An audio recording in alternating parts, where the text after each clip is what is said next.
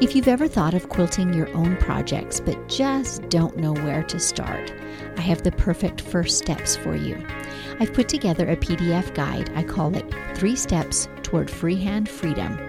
These are the baby steps, but they can help you move past your overwhelm and show you that, yes, indeed, freehand quilting can be learned.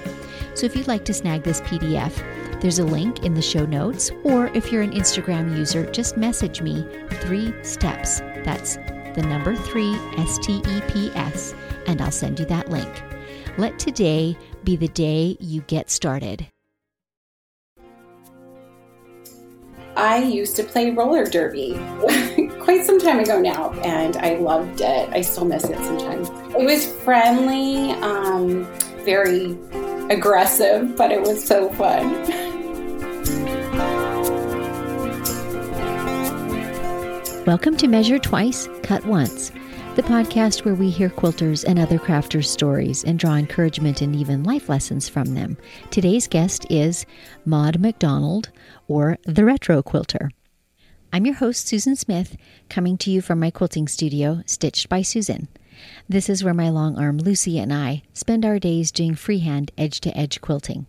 Now, if you're not a quilter and those terms mean nothing to you, it's basically doodling on the surface of a quilt with a 50 pound writing pencil, needle and thread attached at really high speed. If you are a machine quilter, have you mastered quilting the feather? The feather, I feel like, is a perennial quilter's favorite design, from the hand quilted ones of years gone by to the more intricate and sometimes highly elaborate ones that we see in quilt shows on winning quilts today. But I've taken this rather traditional element and created an all over quilting design. And by all over, I just mean it's quilted across the entire quilt top, not stopping and starting for borders or blocks or anything like that. And it just becomes this semi traditional, but not too highly intricate design that just adds great texture to a quilt top. So I'm offering a free class on quilting this feather. And in the class, I start from the basic feather shape, work through even coverage on the quilt learn how to avoid awkward corners, customize little details. It's all here in the class, and I'll walk you through it and demo the quilting step by baby step. Simply head to my website and a sign up form will pop up for that class. It is entirely free, but you do need to register to get access to it. Today's Pins and Needles is brought to you by The Will and Dave Show. Hi, I'm the Will half of The Will and Dave Show, a short little podcast that myself and the eponymous Dave like to record talking about the things that really matter to us, whether that's social, political, or pop culture. Usually we don't see eye to eye, but more often than not, we can find some common ground in there somewhere. And now, back to pins and needles, A quick tip for all you sharp quilters out there. My tip for you today arises directly from my conversation with Maud, so you'll hear a little more about it in the podcast chat. But here's here's what I suggest if there's any particular skill or technique in the project that you're working on, so in quilting terms, is it, you know, getting seams to lay flat or is it accurate cutting or is it, you know, pressing problems?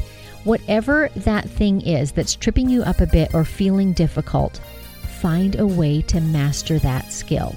So we have what I like to call YouTube University at our fingertips.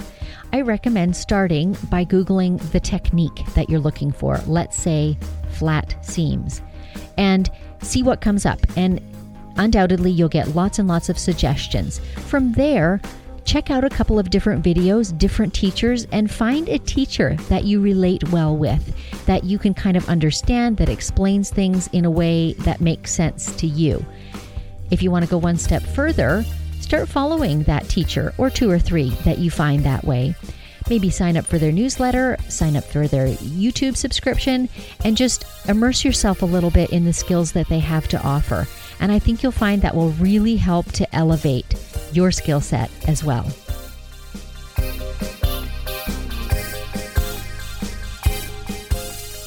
You know I love my coffee. In fact, I've got a fresh steaming cup in my hand as we speak. If you are interested in supporting this podcast, it's very simple. Just go to buymeacoffee.com forward slash stitched by Susan. There, for the price of a delicious coffee, you're able to make a one time contribution. Thank you so very much for your support, and maybe take a moment now to refill your cup as you settle back to enjoy today's interview.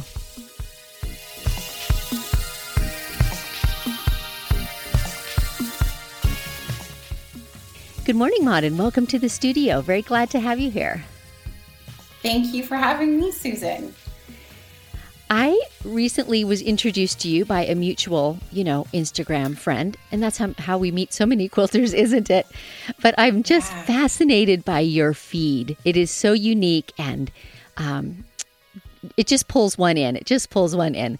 But I see that you're a fairly new quilter, so I'd love to hear first kind of how you got started and what drew you into the world of quilting. Oh, well, thank you. And um, yeah, so I've actually never been a, a sewer or a, a, little bit of a crafter, but I, I more drew and painted and such growing up. Um, and coincidentally enough, I started sewing patches on my kids' denim jackets. That's how I got sewing. And then that evolved into making a garment or two. And then one Christmas, I decided to make a t-shirt quilt for my father and that was that was it. I was hooked, you know. And that is that no happens. small undertaking. T-shirt quilts are uh, they're a beast of their own, let's just say. Oh, it was terrible. the quilt ended up being terrible, that's for sure. But um, it definitely was the gateway for me into the quilting world. It, it got me hooked for sure. So what first what were some of your first more traditional patchwork projects and by traditional I just mean using cotton fabrics? um, well, after that I decided to make a quilt for pretty much everyone in my family. Perfect. And that's a good I, way to start. Right? you know, they're not going to tell me, "Oh, that's terrible" or anything. so, um I started with a, a, nine patch, and from there, I did a trip around the world quilt for my mother that she still uses and loves. And I just look at it and cringe, but she still adores it. So that's good. you know what? They are equally warm either way. And, you know, like anything else, you, you have to start at the beginning. A, a wise uh, crafter once said to me, You know, we all had to learn to walk at some point, and quilting is the same way. You don't ask a baby to get up and run, you don't ask a novice quilter to make a masterpiece. You just make quilts, and you get better and better and better. And that's Absolutely. the joy of it. Absolutely. Absolutely. When I first started to, I could not get the hang of binding. Oh, did I ever dread it? And my the very first quilts that I had, the binding would be almost S shaped. It was just terrible. But you know, you I I learned. I I followed tutorials. I read books and I practiced, and that's how you get better. So let's give a shout out to some folks who do publish various tutorials, which is the beauty nowadays is you can just Google it, and YouTube is a is a fabulous university. Yeah. So let's give a shout out to a couple of your favorite people to learn from, and maybe kind of what their topic was, if there was something in particular. Um. Well, on Instagram, I found kitchen table quilting yes. to be a huge resource for so many different things. So time and time again, I would often end up at her page. Um, but just you know, if you Google things. I, I didn't know what nesting seams were. And um, it took kind of going down a rabbit hole on YouTube and stuff to find out what that was. And all of a sudden, you know, game changer. Yes. You find that. But it was more like, um, who else do I comes to my geeky bobbin? I know uh-huh. on Instagram. Um, yeah, so it's just it, jo- Johanna Masko she is a Canadian as well. She has lots of tips and tricks, and she's lovely. So, so. just just in case one or two of our listeners aren't quilt makers, nesting seams absolutely is a little genius thing. And basically, all it is is on seams that are going to come up against each other. On one of them, you press the seam allowance up, and on one of them, you press the seam allowance down. And then when you fit them together, those seams nest perfectly instead of layering over each other, they fit against each other. And it is absolutely like magic for the flatness that yeah. it brings to to quilting. Oh, so that's one handy little tip right there. So I'm curious, do you spin your seam allowances? Do you know what that one is? No, I haven't um, discovered or done that yet. I've read the term, um, but more like I'm like, this is working right now, so I don't want to tempt fate in True. a lot of ways. True. Don't rock the boat. But you know, when Yeah. when everything is going smoothly and easily, and you want to explore something new, that's kind of next leveling in a way for getting flat seams. That'll be the next thing that I Google, I suppose. Yeah. Being a long arm quilter, though, I tend to notice that because I'm always quilting over those, you know, seam intersections, if you will. And so Yeah. the ones that are flat, I love. Of course I do. Yes, yes, absolutely. That is like uh, the goal, as flat as can be. That's like the the mecca of quilt quilt top creation. yeah, yeah, exactly. So let me ask you this: in your journey, did it, did you sort of learn all about quilts at once, or were you first like into making quilt tops, and then it was an, another step into learning what the layers of a quilt were and the quilting process, which really is a whole other skill set in many ways. No, I I just dived right in. Um, once I was hooked, I just or hooked. I couldn't get enough. So if I tried, I don't know, a certain pattern on one quilt, then I'd be like, okay, maybe I'll try free motion quilting on it too. You know, just whatever. Everything was just so fascinating, um, and it still is fascinating. But I just wanted to get my hands on everything and try it all. So I, at the beginning of my quilting journey, I certainly um, was taking bites out of little sections of the quiltiverse, if so to speak, and seeing, you know, what drew me more to certain things and uh, what I enjoyed more. Well, I love that you just dove in. I absolutely love that. So tell us something outside of quilting that has played a big role in your life, so some other interest or um, passion that you have. Oh, um, well, I used to play roller derby actually for Oh. uh, Toronto quite some time ago now. But yes, I played roller derby and I loved it. I still miss it sometimes. So was it actually a competitive sport? Oh, yes. Yes. Big time. Very Big competitive? Yes. It was friendly, um, huge community with that. Um, like you would knock down somebody, but you would help them right back up, you know, that kind of thing. It was a great sport to play. Very aggressive, but it was so fun. yeah.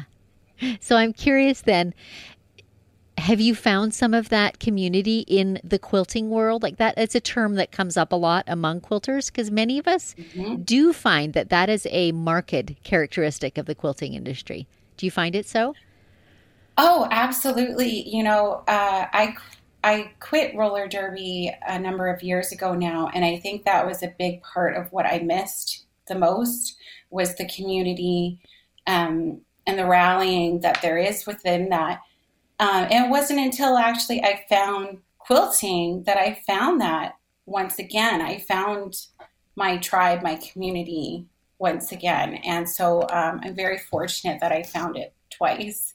That's great. Well, I'm I'm happy we can be that for you because I agree with you. Mhm. The the quilting. Um, I keep saying industry. That sounds too formal, but the quilting world is a very warm and welcoming one. I say the quiltiverse. Quiltiverse, you got it. I wanted to ask too. Looking again, as I mentioned earlier, at your website, you have this very retro vibe. Obviously, that's in your name, and it's very. Would you say?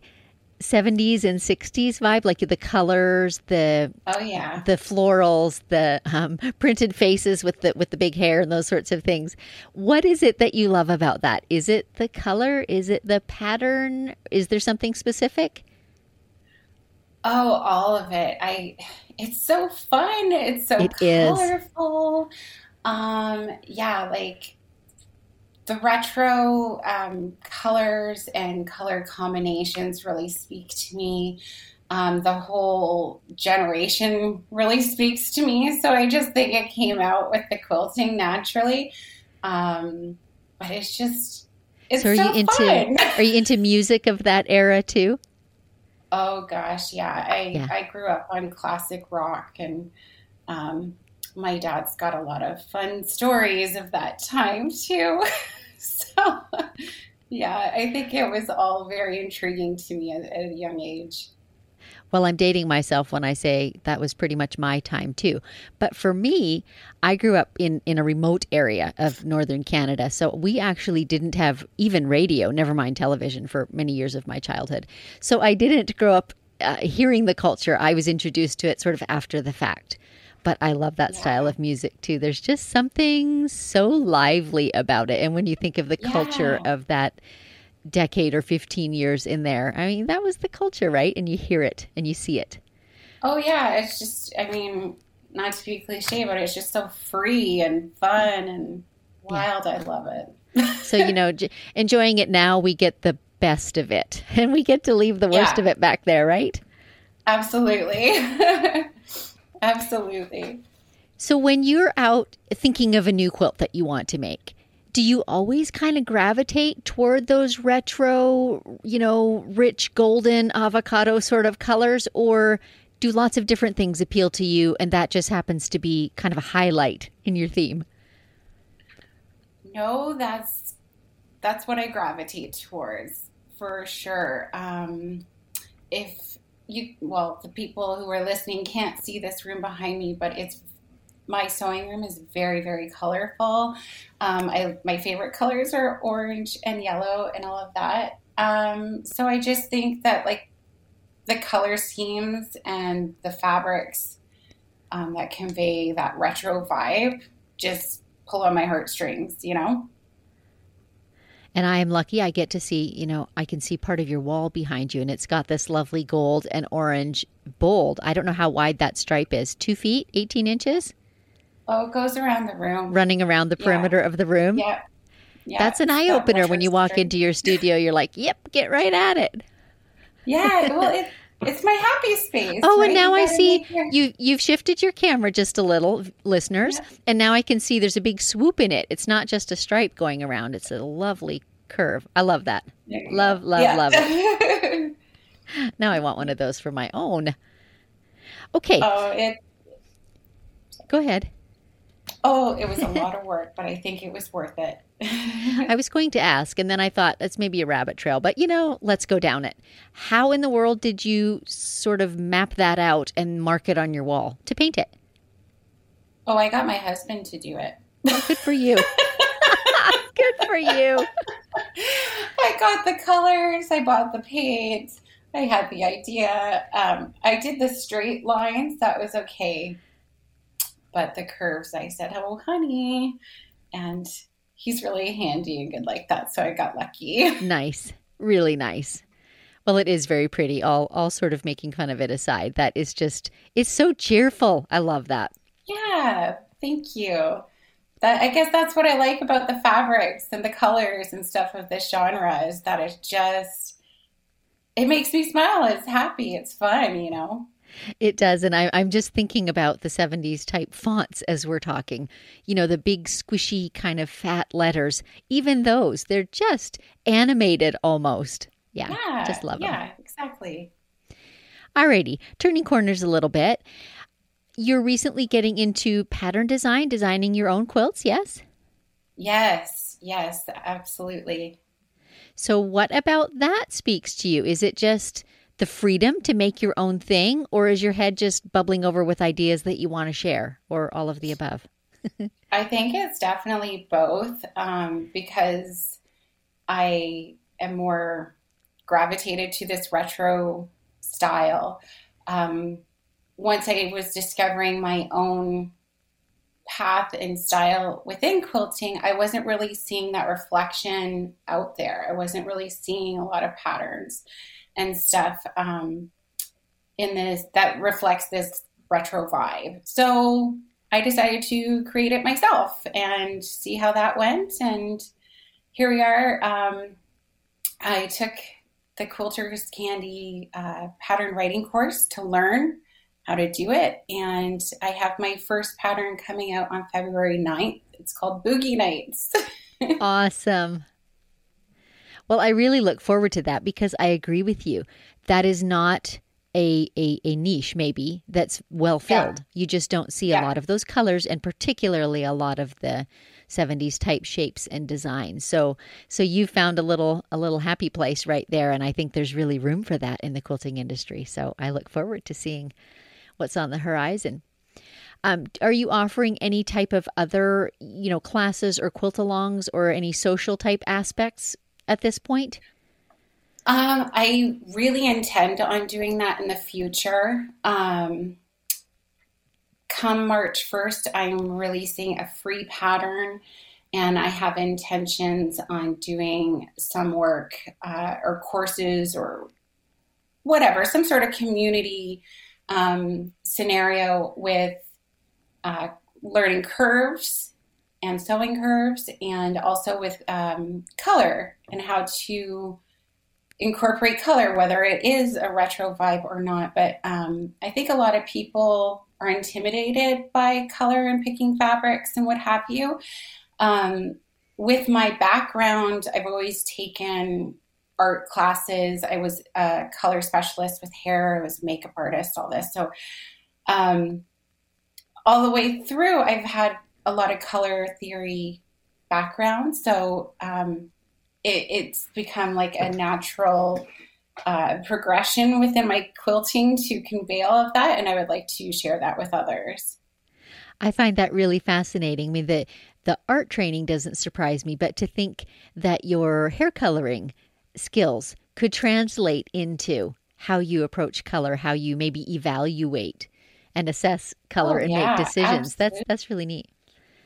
Yeah, absolutely. Just even, you know, your tone uh, if it's warm or cool and things, absolutely it comes into play. Interesting.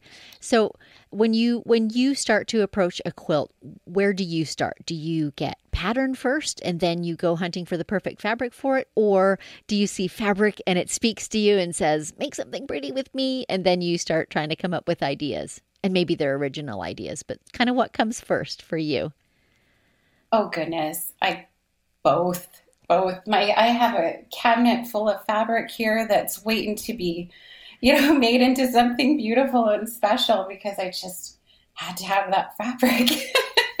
and then there's other times where it's like, okay, um, I have this beautiful pattern.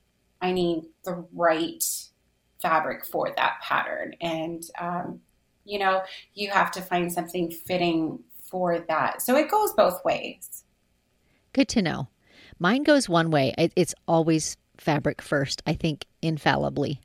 So it's funny really? how we each approach differently. Yes.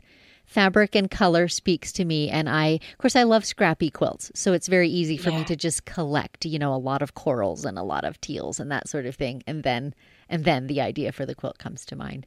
But it's just fascinating how we each approach it differently. Oh yeah. I feel yeah. like quilting is almost um, more than many crafts, is so broad.